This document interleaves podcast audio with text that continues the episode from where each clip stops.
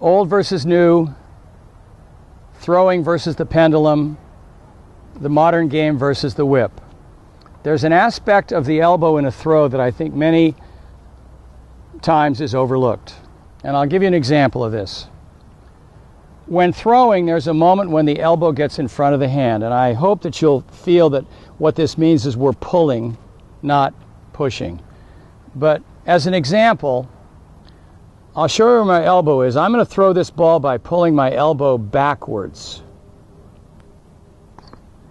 Really. So that what's happening when people throw is the elbow and the hand reverse themselves. The elbow's leading, and now the hand passes the elbow. But it happens with the slightest deceleration or stopping of the elbow.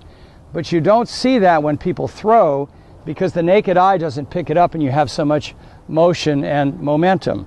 So, as regards a leading elbow, as I like to think of it, the same thing would happen on the serve. I'll do it lower so I'm in the camera, where if the elbow leads and pops backwards, the racket snaps. But now there's another interpretation here. Sorry.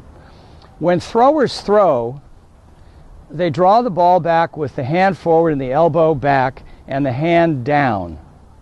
Truly. And the wrist opens when the elbow passes the hand.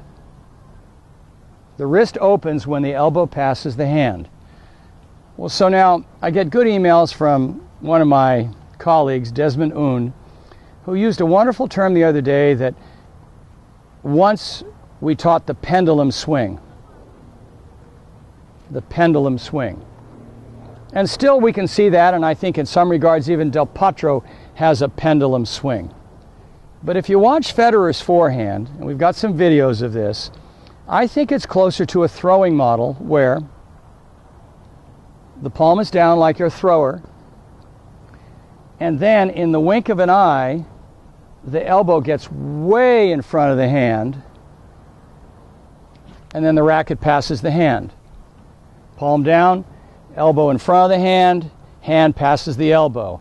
Palm down, elbow passes the hand, racket passes. Now, have fun with this. You might work on your throwing motion. You might have a different insight into some of these whip forehands that we see, because there's nothing about a pendulum there. That's about racket speed, but the more I watch this, and you can tell from looking at me and how old I am that I am from the pendulum era, but I'm trying to stay sort of current. I'm looking at this more and more, and we have a pro on the staff that has the whip forehand. And the more I look at it, it reminds me exactly of how somebody throws. Have fun with this.